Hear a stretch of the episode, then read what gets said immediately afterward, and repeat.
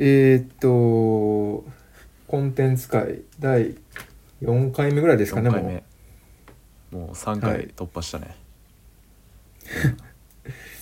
う 本編というか本来のメンバーで一切取らずにこれだけコンスタントに配信され続けるっていう。もうこれこれだけちゃんと毎月ねあの撮ってるっていう謎にね。まあもしあれやったらもうあの何人かねあ何人かっていうかその本本編のメンバーでなんかこれすごいっすよみたいなのあったらめっちゃ聞かせてほしいっていうのはあるけどね全然。はい。一応そのまあ本編チックなところでの今後の予定をさらっと話しとくとマジの純粋なメンバーでの本編を撮る予定はマジで決まってなくて。そうなんや。でコブラ会。コブラメンバーとかはなんか渡るさんとか混ぜて撮るかみたいな話がまあまあ水面下で動いてるっていう状況です。はい。いやで でまあコンテンツなんですけど、まあ、下坂さんのやつからいきますか。そうですね。えっと、まあ、こんえ今回はちょっとザキヤマは一旦はいはい。ないかなみたいな感じだったでしょ僕がちょっと、はい。まあ、直近見たやつで、まあ、なかなか良かったなっていうのでまあもう SNS 界隈ではもうだいぶ盛り上がってきてる、うん。あのうん。ネットリックスの限定の「サンクチュアリ聖域」っていうあの相撲を題材にしたあの、うん。ドラマ日本のドラマシリーズっていうのをちょうど今さっき、まあ、全全8話であのあるんやけど8話見てきましたみたいなところやね。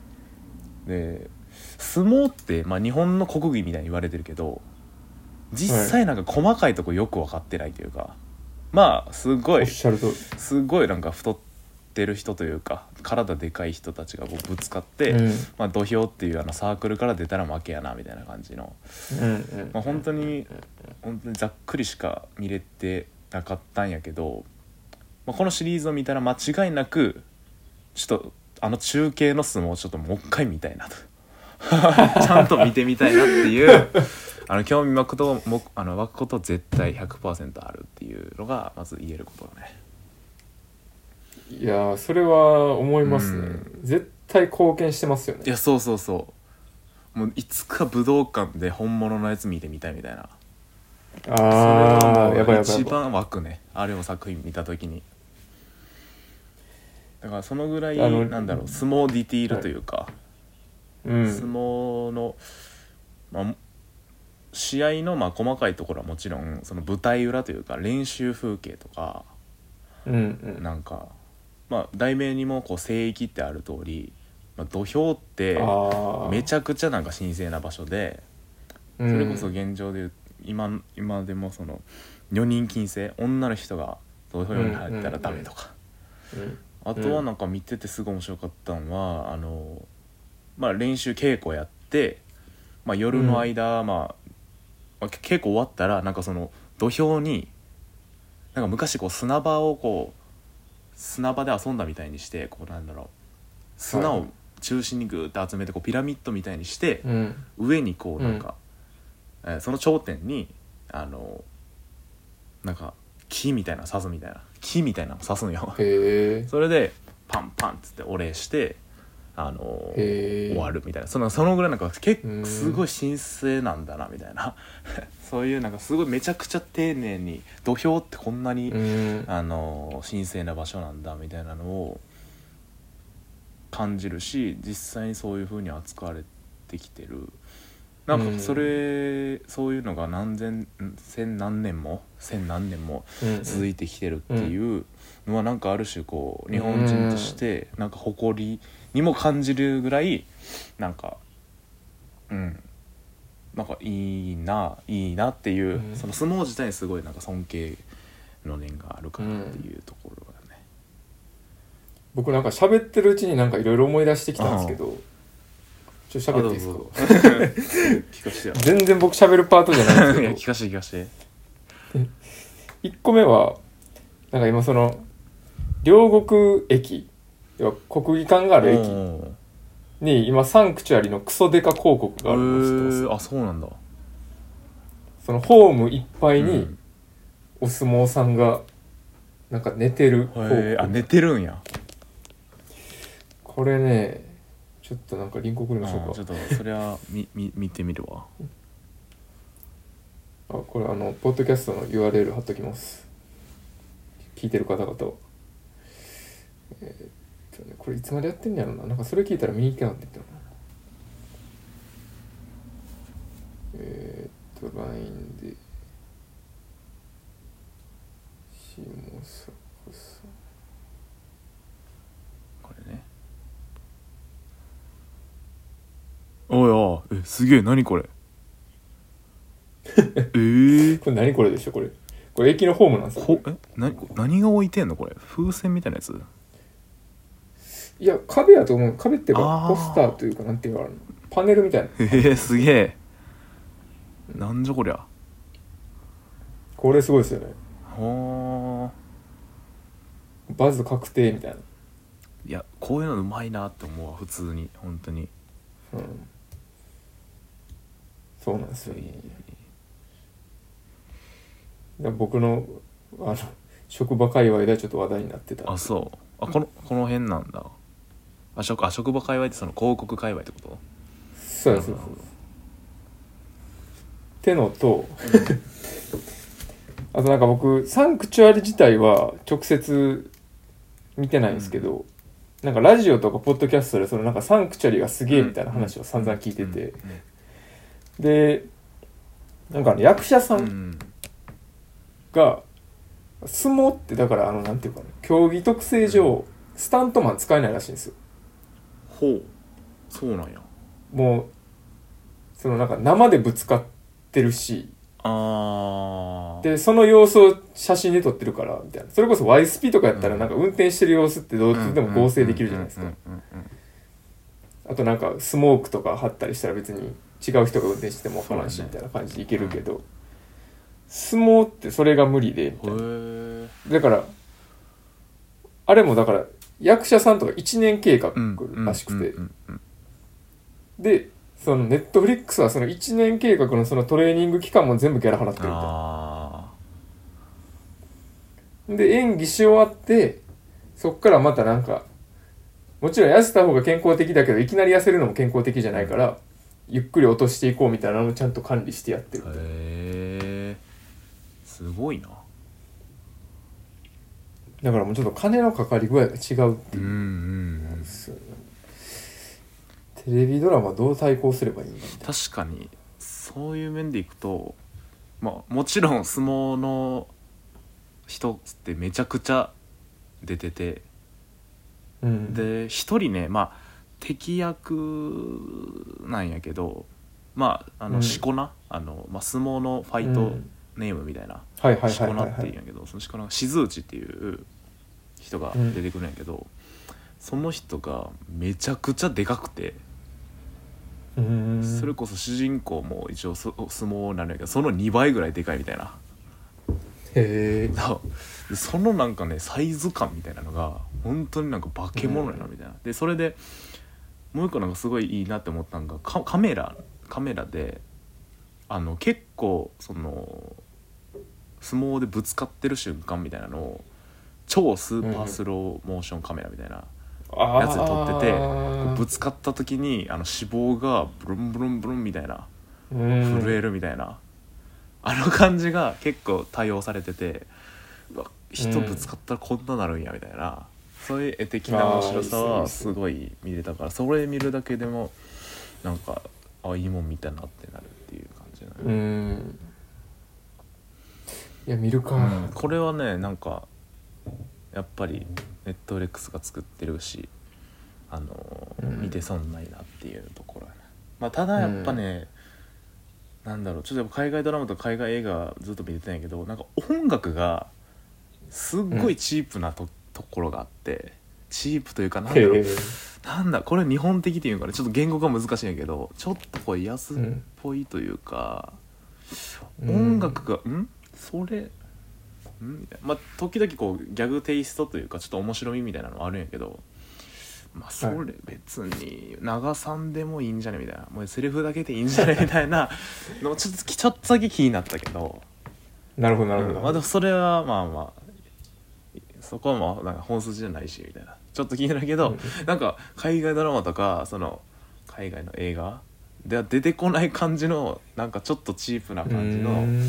あの音楽っていうのはまあそれはそれで見どころかもしれんけどちょっと聞いてほしい。監督さん誰なんですかね？それ日本の方あ日本の人らしいね。あそうなんですね、あじゃあちょっとあれやっすね。だからちょっとあれ。まあその日本ドラマの監督とかうん。かな？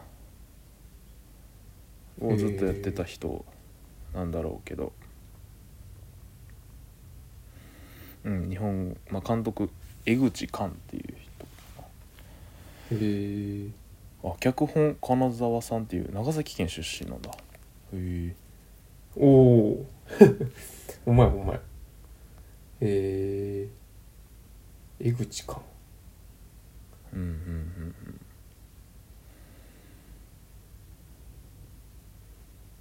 うんまあでもそんなに多分ふた2人ともめちゃくちゃいい今までなんか実績があるというよりかはまあこのこれが一番でかいやつみたいなでっかい仕事です。みたいなことなのやろね。まあだからもうみんなネットフリーっすよね。つらい。辛い。っていうところかな。まあ一旦はい。そのネタバレ抜きで話すとこんな感じやけどまあこれは見て損ないなっていう。あいいもん見れたなっていう。ふうになるっていうはいはい。まあシーズン2はほぼ100%あるから、まあ、もしあんま今時間ないなって思ったらシーズン2出てからでもいいんで。ぜひ見てほしいなと思います。いやだから結局もうなんかむもう時間時間ないっすよいやそ まあそれはそう。だから仕事してたらなおさらねあの大学みたいな大学生時代みたいなあのいやほんとそうっすよ。あの余裕がないっていう、いかに幸せやったか。うん、はい。まあそんなところで、ね。課題の映画。で、はい、課題のタタ TAR という、で、まあ、ちょっとネット情報をベースにちょこちょこ最初に概略的なうんうんとこお話しますとですね、うん。あれどこ行った？ページがえーっとまあアカデミー賞は逃したんですけど死ぬほどいろんな賞にノミネートは受賞されてると。うんうんうんうん。で今年エブエブ撮りましたけど僕なんかターでもよかったんちゃうかな。てかターじゃねって思ったんですけど。なんかザキヤマすごいこれターに対するこう評価がめちゃくちゃ高いな。ちょっと聞いてるかいや僕ターターだいぶ食らいましたねああそう。ちょっとそれはね聞きたいよね。どう感じたか。うん。でまああらすじというか、まあ、物語の感じとしては、まあ、主人公がケイト・ブランシェットっていう、まあ、超演技派お化け女優、うん。で、えーその人がまあオーケストラのベルリンフィルっていうまあど素人でもなんか聞いたことある、実際にあるんやね。ベベルリンはいベルオーケストラ。ベルハーモニーか、っていうところの首席指揮官であると。でえーっとまあ女性初っていうことで、まあ、いろんな地位とか名誉とかはまあ散々手にしているんですけれども、えっと、マーラーっていう、うんえっとまあこれも歴史上の人物ですけどその人の交響曲第5番っていうのを新しく録音せなあかんっていう時にまあいろいろそこでどうやるかみたいなところにめちゃめちゃ苦しんでましたよと。でそんな中昔ターが指導した若手指揮者女性若手指揮者が自殺したっていうニュースが入って、うんうんまあ、そっからちょっといろんな疑惑をかけられゴニョゴニョゴニョみたいな話なんですけどこれだからうーん、まあ、まずあこれどうなのかな？これってもうネタバレありでいいんですかね？あ全然いいと思うわ。このこの、はい。この感じで言ったら。まず最初におったまげたのはあれっすよね。い一番最初になんかエンそうドクレジそうットそう。そうの時間みたいな話そうそうそうそうそうそう。あようやく8あるなと思ったらもう真っ黒い画面で字だけみたいな、そうそうそう。あれ？みたいな。でもその代わりほんまのエンドクレジット秒で終わりましたよね。ああそうだね。だから、あのスタイル結構いいなと思っまあ確かにたんですけど、思ったそれは。まあ自分が作ってエンドクレジットに乗るってなったらあの作りにしたかもしれんっていう、見てほしいから。はい。わかりますわかります。まあこれは全然本ちゃんとは関係ないですけど。はい。でまあよくなんか SNS 界隈で言われてる評価としてはなんかそのキャンセルカルチャーとか、MeToo 運動のなんかそのポリティカルコレクト、うんうん。なんかポリコレと引っ掛けてんじゃない？うんうん。みたいな。で、まあ、キャンセルカルチャーってのはだからいわゆる、なんだろうな、えー SNS とかで昔言った言葉みたいなのを上げ足取られて、うん昔こんなことを言ってるやつだから信用できませんよみたいなムーブ？うん。それだからその人の作品は見ませんとかその人の商品その企業の商品は買いませんとか、はい、そういうのがやられることよね。はい。で、まあそれがなんでそういう議論が出るかっていうと、まあ、あのーターがまあ音楽の授業をしてて、で、そこでなんか黒人の学生みたいなのが、うんうんうん。なんかそういうことを言い出すんですうんよね。うんうんなんかバッハでしたっけ？バッハバッハ。が誰かが、はい、なんかなんかその、20人ぐらいの女性にあの子供を産ませてみたいな、はい。はい。で、それはなんかあんまり好きじゃないから、ゆえにバッハの曲も嫌いみたいな。ことを言ってて、で、それに対してターが、まあターの主張としてはだから、その人の人となりと、その人が作ったものの素晴らしさってのはまた別でしょうんみたいな話。ですよね。うん。で、やっぱなんかあのシーンの緊張感なんかやばかった。確かに。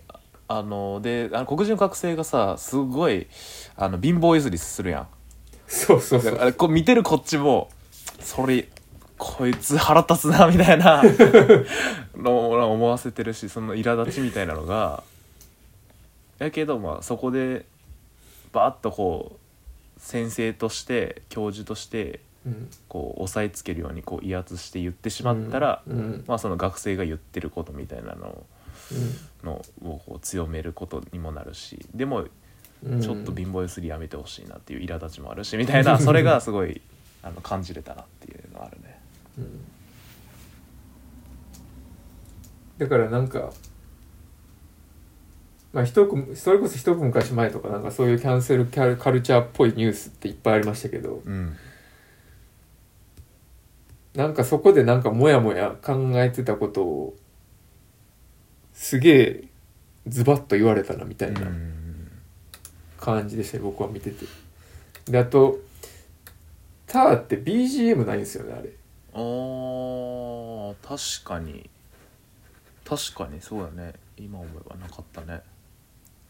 もちろんあの楽器弾いてるシーンはもちろんそれはそれとしてあるんですけどそれ以外のシーンって本当にその 実生活の音しかなってないというか。確かに。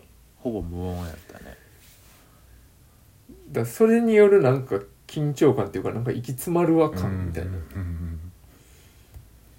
ががそのそれ感じさせてくれたあたりからもうなんか僕は結構あ来たなみたいなモードでしたね。見てて。確かに。そうねやっぱそのか会結構すっげえ会話多かったやん、はい。まあ、もちろんか会話がその会話の緊張感とか、なんだろう。うーん。情報量の多さというか。うん。それはなんかなんかずずば抜けてる感じはあったかなと思うよね、そうよね。でだからあれ何回も見てる人いるらしいですね。あそう。はい。一回で入ってこんなと思う確かにこれ。はい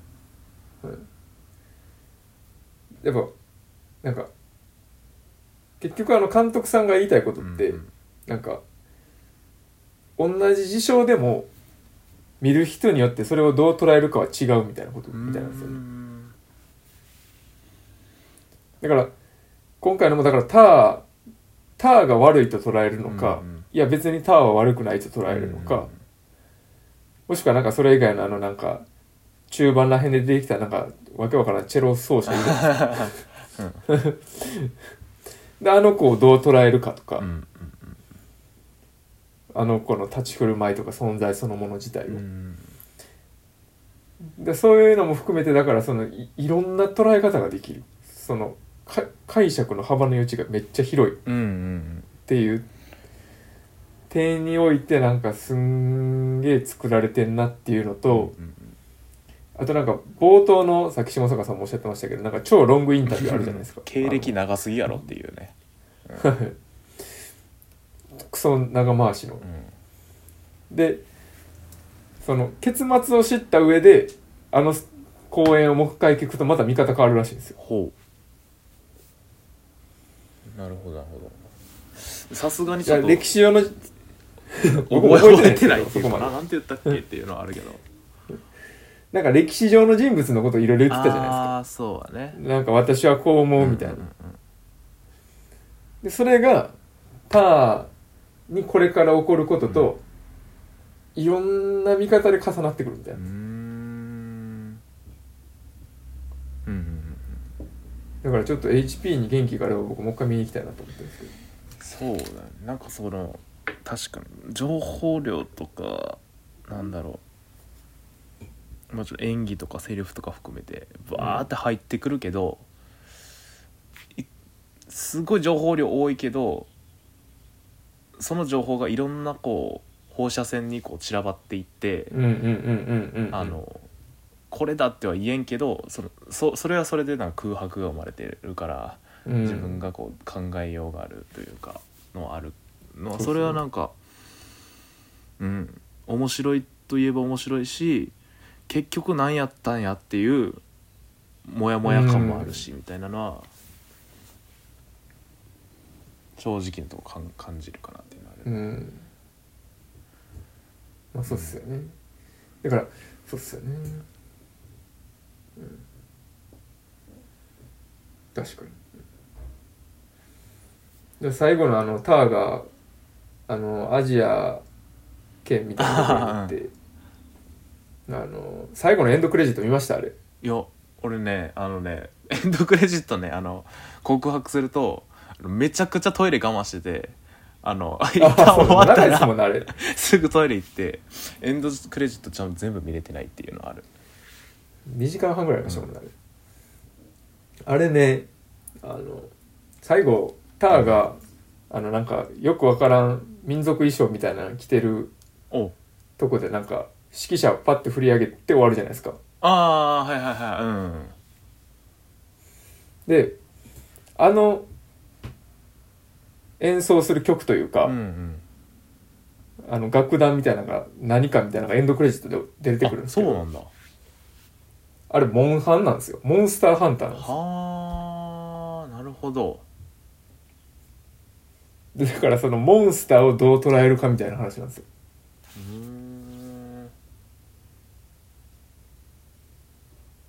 モンスターをどう捉えるか。だからモンスターハンター。ってなった時にハントしてんの誰でハントされたの誰やねんみたいな。ああモンスなるほど。でそのなんか監督のインタビューがあって、うん。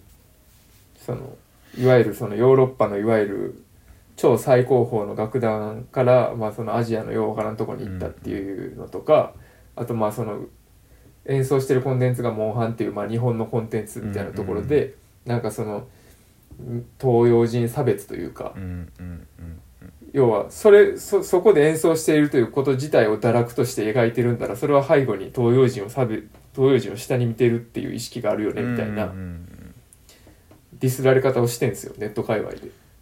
まあでそうね。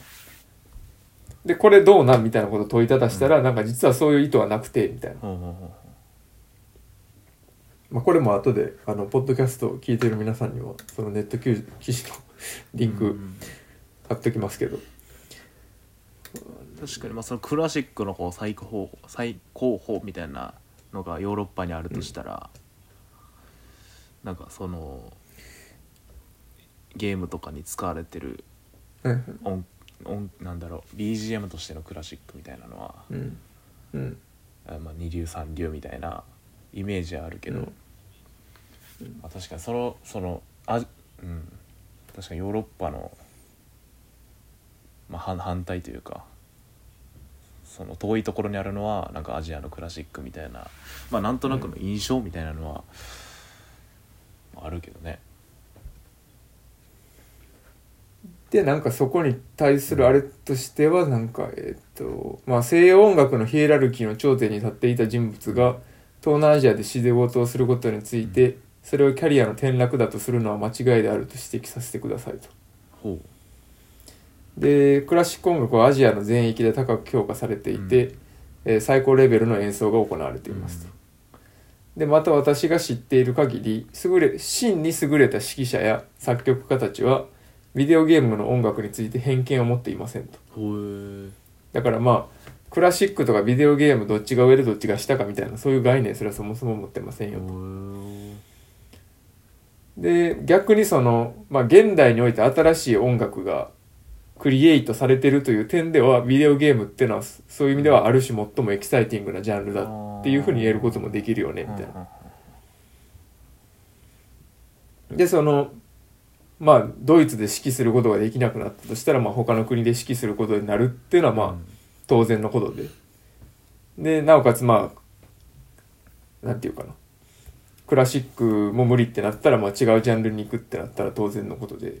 それはなんかキャリアのただの転換でありなんか堕落とかアップとかそういう話ではないみたいなことを、まあ、おっしゃってますね。まあわまあまあ分からんこともないけどっていうところやけどね。まあでもその話の流れ的にはさああまあそうか転換になるのか。ヨーロッまあでもは流れ的にはまあそういう感じでしたけどね。確かに。うん。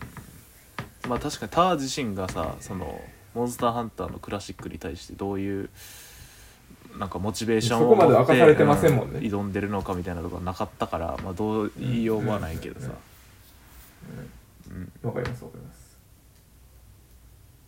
そうっすよね。確かにね。まあだからなんだろうな。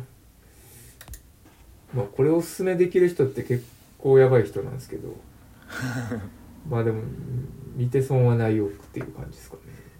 そうだね。なんかなんか映画誰誰かが言うたけど映画偏差値みたいなのがあるとしたらで、うんまあ、5050 50がまあ真ん中でで今最近やってるこうワイルドスピードみたいなやつがうん。あの偏差値40ぐらいで見れますみたいな。でまあなんだろう。前見たあのザ・ホエールとかはいはいはいはい。が60ぐらいだとして。うん。でこうターが65とか70とか。そのぐらいのイメージなんやけど俺。いや確かにそうですね、それぐらいなんだろうな俺はなんかね最初の 最初のインタビューからそのすごい長回しのインタビューからうおーこれはなかなかヘビーなの来たぞっていう、うん。あの印象やね。けそこそこ 似てるのでまあでもそれはそうだね。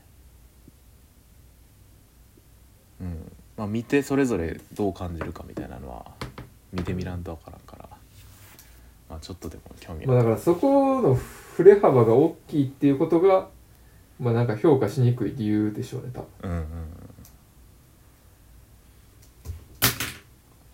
だから YSP とかやったらもう楽しんでくれっていうのが多いじゃないですか。これ見てこれ見て現実忘れてうんみたいな、うんでホエールはなんかまあ親子関係とか、なんかまあそういうことについて考えてみたいな感じじゃないですか。ターってそれがよくわからないそうなんかなんかジャンルがよくわからんのよねなんか正直。ジャンめっちゃいろいろ考えさせられるし、思うところはあるけど。で何みたいな。そうなんか仕事関係のドロドロというかその組織におけるドロドロというかなんだろう。誰が偉いとか誰がクビとか、うんそういう仕事関係のとこもうんやってるし、まあ今回、まあ、主人公レズビアンやからそのうんうん。まあふまあなんで夫婦っていうのかな。そのパートナー同士うんうんうんうんとあともう一人なんかあのパートナーおるけどなんか新しくクラシック入ってきた女の子にちょっと若干ちょっと気になってるみたいな、そういううん。ところもありつつ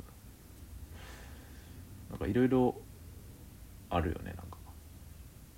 そうですねあそれでさ俺ちょっとザキヤミ聞きたかったんやけどはい。途中でできたあのーそのクラシック新しく入ってきたロシア人の女の子のうん。を車で送ってぬいぐるみ忘れたからっつって、うん。なんかその団地みたいに入っていくやん、そんで、なんかななんか犬かなんかに追い追いかけられてたよね。確か、はいはいはい。犬に追いかけられてわなんか怖えなっつって走っていってこけたやん、はいはい。でこけた怪我を男に襲われたって。あれ嘘ついてるよね、あれって。嘘ついてます嘘ついてます。よね。あれなんなんっていう。いやあれなんかあれさすごいなんか心ヒヤッとしませんでした？なんか。い まあなんかまあ確かにな、うんまあ自分、やあれなんかいろいろうん。解釈があって、まあ、俺は俺の解釈から言うと、まあはいあれだけこう地位を築いた人間がこけたっていうなんだろう、うん。丸けな姿を見せられみたいな。うん。でそのリハーサルでそのクラシックのメンバーめちゃくちゃいっぱいおるところにおらんといけんしみたいなのがあって。そういうなんかある種こう権威みたいなのをプライドみたいなのを自分の中のうんを保つために嘘ついちゃったんかなみたいなのもあるし。いうん。やけどまあそれいやなんかはいはい。だからあれやと思いましたけどなんかそのえーっと結局その本当のことを言っちゃうと、あの結局あのチェロリストと2人でおって家まで送ったってことを言わなあかんくなるあそれもあるんか。からっていうのもありますし、そもそもあの犬自体が ターンの幻覚やったっていう説もありますね。あツイッターとか見てると。まああるしああなるほど。まあその時にはまあだいぶなんかすごいプレッシャーで押しつぶされそうなうん。なんかちょっとなんか寝てる時にねちょっとしたイオンでもなんかうん。起きちゃってみたいな、うんうん。あれもまたなんかあれああのシーンで僕一番これ映画館で見てよかったなと思いましたね。ああ確かに。あのお音表現って家では絶対無理なんで、あのなんか遠くの方から なんかふわーっとなんか鳴ってるような そうやね。感じ。これ何の音っていうね、そうん。うっすね。あとだから謎がいっぱい残されてるんですよね。あのスコアブック盗んだん誰やあねんそうそうそうそうそうそうそう。ほんまにあの殴り飛ばした指揮者なんかとか。うん。とか。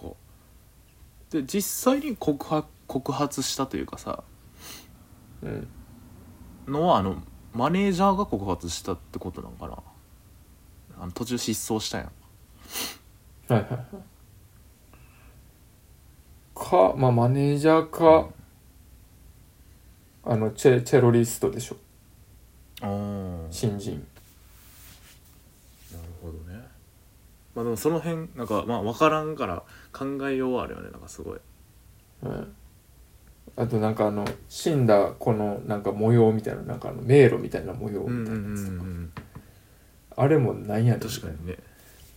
なんかあの飛行機でなんか聖書みたいな本になんか送られてきて、うんうんうん。飛行機のトイレになんかこうあれも結局誰から送られてきた？そうそうそう。なんか説明ないなっていうかさあうん。後々は買ってくるんかなと思ったら何もないしみたいな。ただただ不安になる、うん。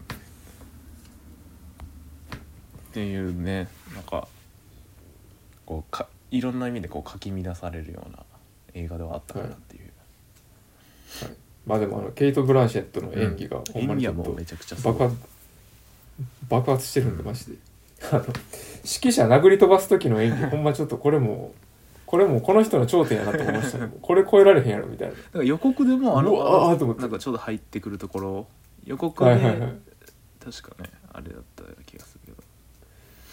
けどなんか映画館で見たらちょっと迫力ちゃうというか、うん。怖ってな女優すげえと思いましたね。ほんまに めっちゃ怖いね。決まりまくってましたあれマジで監督あれ絶対よだれ垂らしてますよっていう時。めちゃくちゃ色取れた。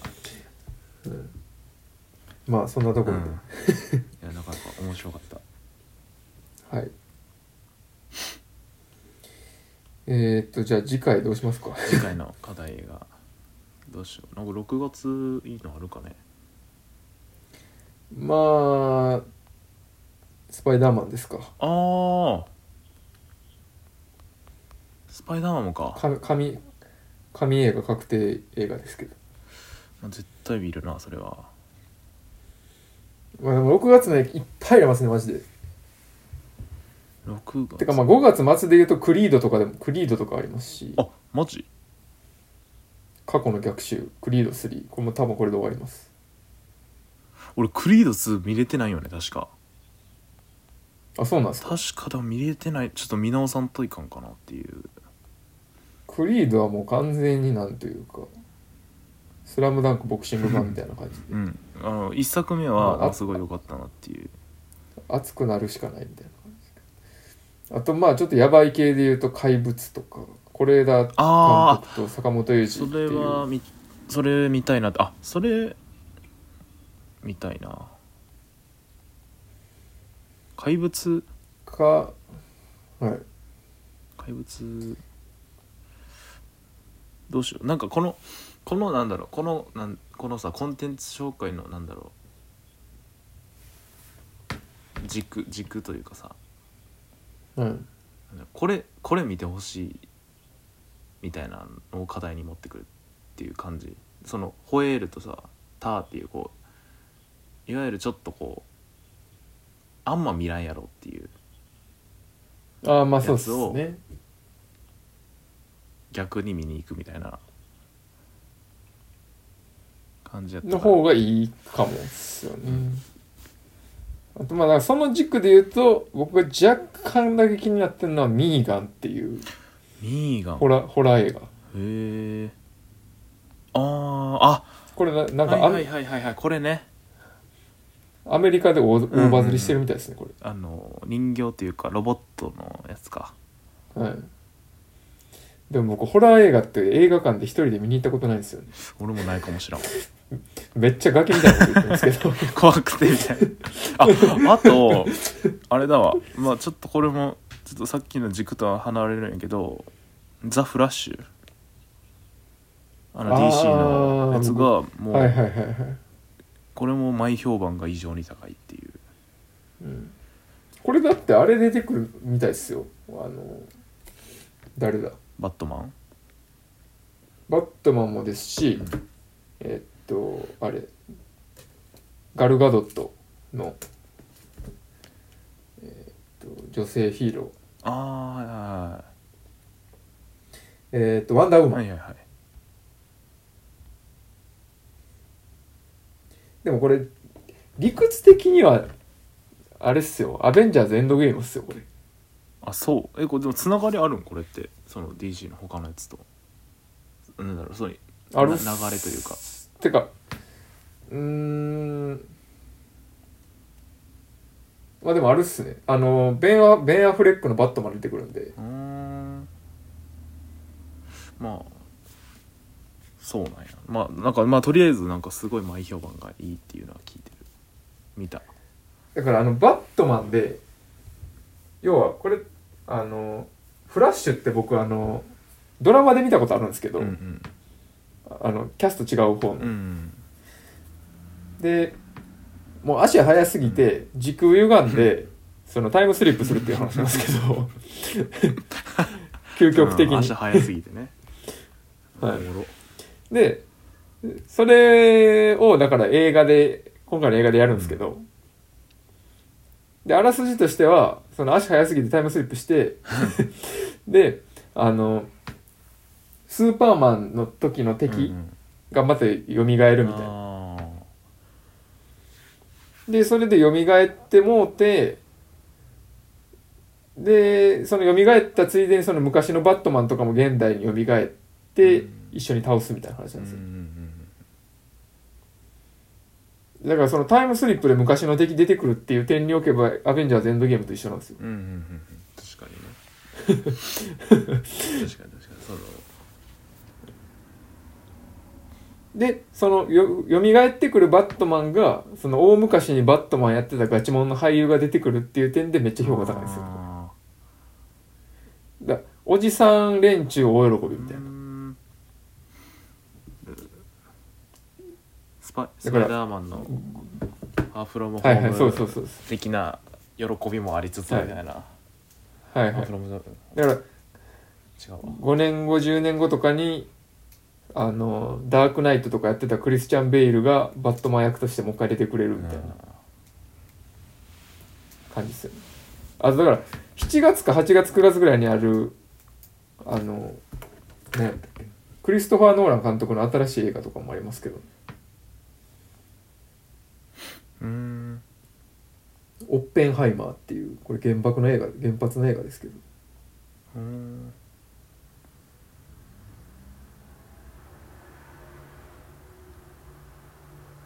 これいつやんねやろ。